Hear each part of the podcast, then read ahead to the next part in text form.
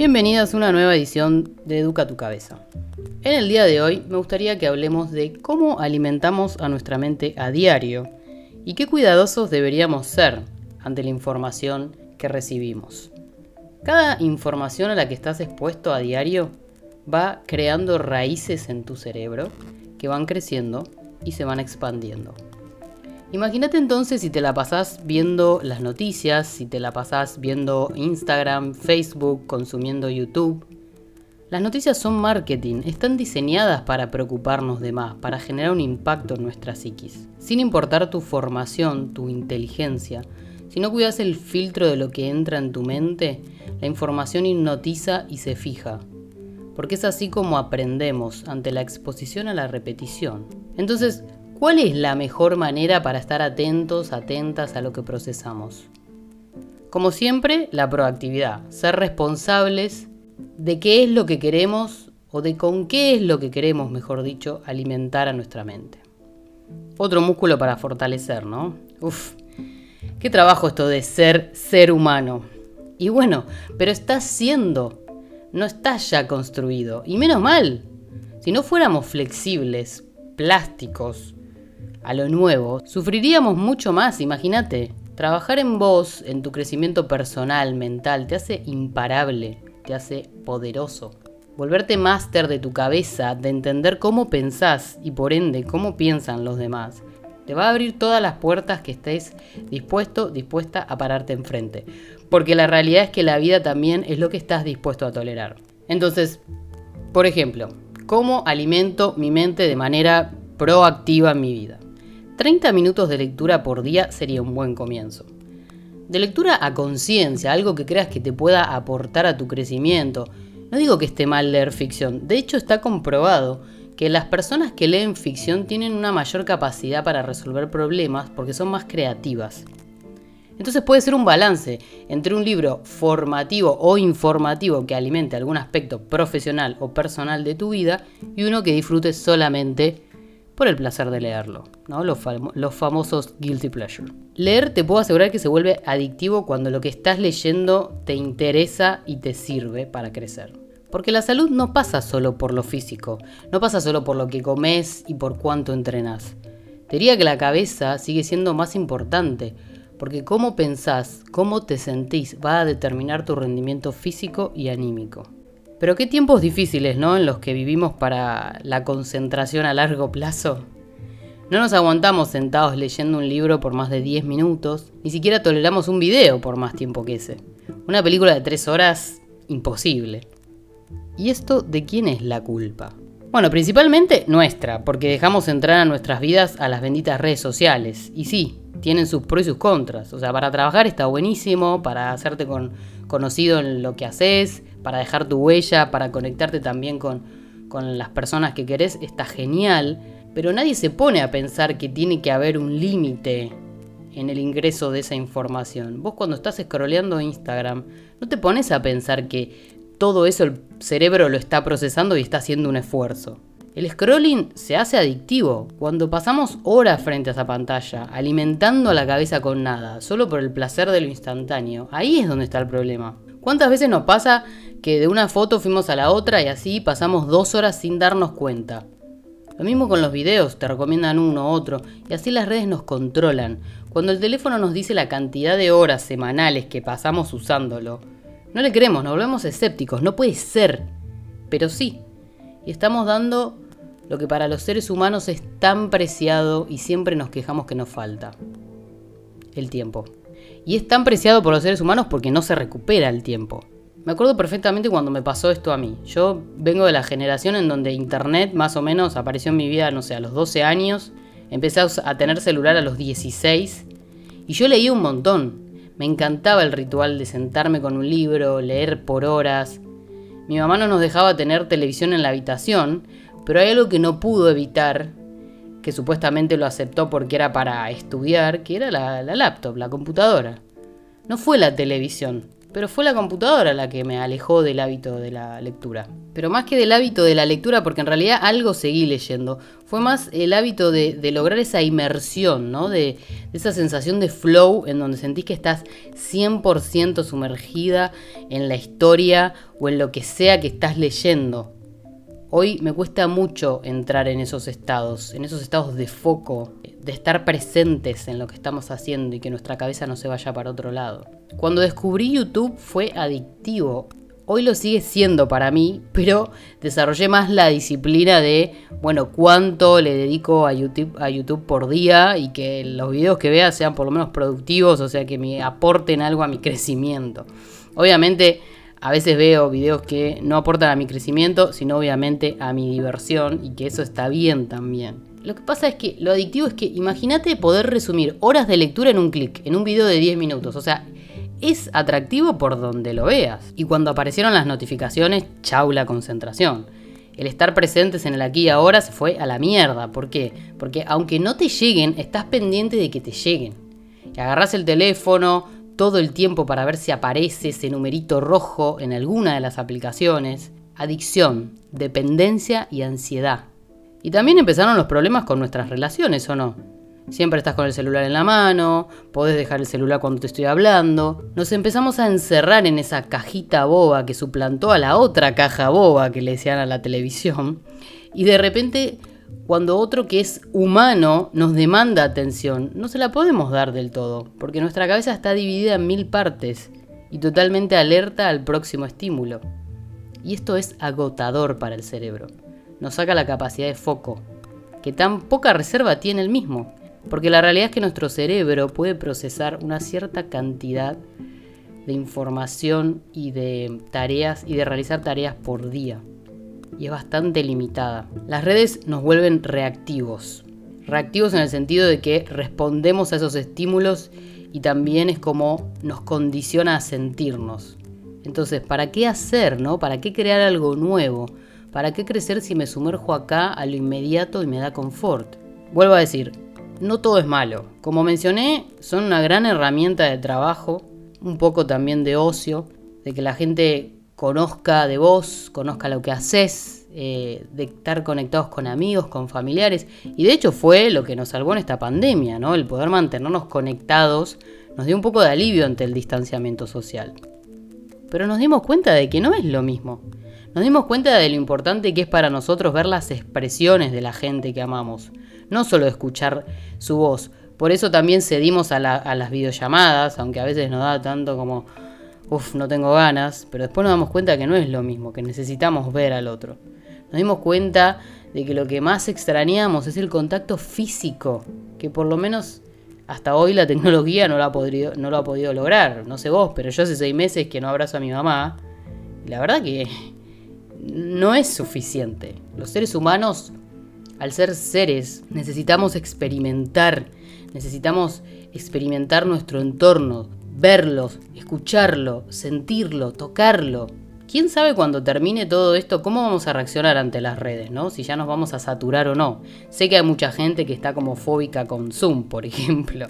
Tal vez dejemos el teléfono a un lado cada, cada vez que volvamos a compartir una reunión o un encuentro con nuestros seres queridos. Y también hay que ver cuánto nos dura, ¿no? Cuando nos pasa esto de que nos desconectamos del resto del mundo porque estamos scrolleando Instagram o mirando la televisión o un video de YouTube y alguien nos habla y no lo escuchamos, es porque nuestro cerebro está en el estado alfa. Para que se den una idea, el cerebro tiene cuatro estados, pero en el alfa y en el zeta es donde aprendemos. Entonces, fíjate que te estoy diciendo que cuando aparecemos desconectados para los demás, y es porque estamos eh, en las redes, estamos en estado alfa. O sea, esto es súper peligroso porque es el estado donde el cerebro aprende. Es cuando la información entra a tu mente y se fija. Z es cuando estamos entrando y saliendo en el sueño y esto es nuestro lugar más creativo. Peor todavía. Lo que nos pone en ese estado, eh, por ejemplo, son las duchas. ¿Alguna vez tuviste como esa, ese momento de lucidez en la ducha? ¿O es cuando más te sentís en sintonía con vos? ¿No te pasa que cantás en la ducha? No sé hablas en voz alta o se te bajan esas ideas, es porque estamos en ese estado de sintonía con nosotros, de creatividad. Entonces, alfa y zeta son los estados más importantes para nuestro aprendizaje y para la absorción de la información. Esto es súper importante saberlo, pero en parte no es nuestra culpa porque no lo sabemos. Nuestros sistemas educativos no están preparados para esto. Nos enseñan lo que tenemos que saber, pero no el cómo. No nos enseñan cómo lo aplicamos a nuestra vida, cómo resolvemos problemas, cómo retenemos mejor la información, cómo comprendemos y lidiamos con nuestras emociones. No nos enseñan cómo ok, cómo leer más rápido, cómo aprender mejor, cómo memorizar mejor, cómo funciona la memoria. Si nos enseñaran esto primero, probablemente lo otro lo aprenderíamos mucho más rápido, eficiente y a gusto inclusive. Pero tampoco es culpa del sistema educativo, en un 100%, porque la verdad es que del cerebro se sabe muy poco. Hoy en día se sabe mucho más, pero ¿cómo hacemos para insertar eso en un sistema educativo de tantos años? Cuando nos despertamos estamos en este estado alfa y zeta. Y por eso es tan peligroso que lo primero que hagamos sea agarrar el celular, porque estamos susceptibles de absorber esa información que no nos aporta nada más que ansiedad, preocupación e inactividad. Entras en un estado de alerta y esto reduce tus niveles de productividad y desempeño. Te entrena para la distracción, y las primeras horas del día son las más importantes, las que van a definir tu día. Entonces, regla número uno, si queremos poner una regla, o paso número uno, no toques tu teléfono por lo menos la primera hora en la que te levantás, porque te está entrenando a distraerte, está manejando el curso de tu vida y tus hábitos, te está entrenando para ser reactivo y por ende condiciona tu estado de ánimo. Y nunca vas a poder tener la calidad de vida que querés si tus estados de ánimo los controla una notificación, un mail, si condicionan tu día. No vas a lograr ser tu ser al máximo si alguien más está controlando eso por vos. Acordate, el movimiento crea la emoción. En vez de levantar el brazo para agarrar el teléfono, preferible que esa voluntad la uses para agarrar un libro o para salir de la cama. A que ya te está dando enojo, bronca o frustración darte cuenta qué tan susceptible es nuestro cerebro. Qué tan susceptibles somos a la manipulación de la información que nos llega. Bueno, la realidad es que tenemos el control, o sea, tenés el control, solamente necesitas tener la disciplina de poder, bueno, ¿cómo voy a crear este filtro? ¿no? ¿Qué es lo que voy a permitir o no eh, caer en la tentación del scrolling diario y poco productivo? Y ojo que esto también aplica para antes de irte a dormir. Una hora antes el teléfono, chao, y mejor si lo puedes dejar afuera de la habitación. Yo sé que es un desafío enorme, pero es volver a las bases. Estamos tan acostumbrados hoy en día que con un botón resolvemos nuestras vidas, que nos volvemos vagos. Y yo diciéndote que tenés que ser productivo, proactivo en tu vida. El ser humano se acostumbra muy fácil, pero la práctica es igual al progreso y el progreso es igual a la realización. La gente más feliz es la que tiene el control sobre su vida. Y con esto no me refiero a la manipulación de las cosas o al control obsesivo de las cosas sino a vivir la vida en tus propios términos. Entonces, ¿por qué no probar a hacerlo esta semana, ¿no? ya que habíamos hablado de los hábitos, que los, los hábitos diarios son claves? Las primeras horas del día definen tu día, acordate de esto. Salí de la cama, hacela. El cerebro lo toma como el primer triunfo del día. Y también trabajar en un lugar organizado define la organización de tu día. Hidratate mucho. Somos 80% agua y el cerebro consume mucha cuando dormimos. Acordate de lo que hablamos de escribir, de llevar las cosas a un papel. ¿Sabías que los genios de la historia tenían un diario? Todos los días escribían sus pensamientos, sus deseos y agradecían lo que tenían. Si escribimos por lo que estamos agradecidos, bajamos los niveles de ansiedad y nos sentimos más presentes y conectados con nuestra realidad. Movete unos minutos para activar tu corazón, para mover la sangre en tu cuerpo. Y si podés leer, alimenta tu cabeza. Educa tu cabeza. Si queremos crecer en algo, si queremos dominar una disciplina, cambiar el rumbo de nuestras vidas, no podemos hacer todos los días lo mismo. Ya venimos hablando de esto, ¿o no? Aprende algo a diario, algo chiquito, aunque sea de alguien, de un libro o de un video. Sí, porque las redes sociales no tienen que estar prohibidas en nuestras vidas. Tenemos que aprender a disciplinar el tiempo que le dedicamos y filtrar lo que nos va a nutrir y lo que no. De hecho, es mucho más fácil hoy en día ser nuestros propios educadores a través de las redes sociales. Hay mucha información positiva. Cada minuto de tu vida estás respondiéndote tres preguntas. ¿En qué te vas a enfocar? muchas veces lo hacemos de manera inconsciente y es una de las decisiones más poderosas. No nos enfocamos en todo porque es imposible para nuestro cerebro. Nos enfocamos en algunas cosas y es así como experimentamos la vida. Y el cerebro lo que hace es distorsionar, borrar y generalizar para hacernos la vida más simple al entendimiento. Y esto es un problema porque en base a esto armamos un concepto de lo que es la vida y nos perdemos de muchas otras cosas. El foco crea el sentimiento. En lo que te enfoques vas a sentir, aunque no sea verdad, lo es para vos. ¿En qué te sueles enfocar? ¿En lo que tenés o en lo que no tenés? ¿En lo que podés controlar o en lo que no? Si nos enfocamos en lo que no tenemos, ¿cómo vamos a ser felices? Si nos enfocamos en lo que no podemos controlar, es cuando sentimos depresión, ansiedad y malestar y nos olvidamos de lo que tenemos. Si nos enfocáramos en lo que tenemos, en ser agradecidos por eso, cambia el juego, ¿o no? Cambian las emociones que experimentamos. La segunda pregunta es, ¿qué significa esto? Porque en el momento en que nos enfocamos en algo, tenemos que darle un significado para comprenderlo. Y ahí queda en vos. Si le vas a dar a algo un sentido de principio o de fin si le vas a dar algo el sentido de que es un problema o que es un desafío. El significado cambia la respuesta a la tercera pregunta, que es ¿qué voy a hacer? Significado es igual a emoción.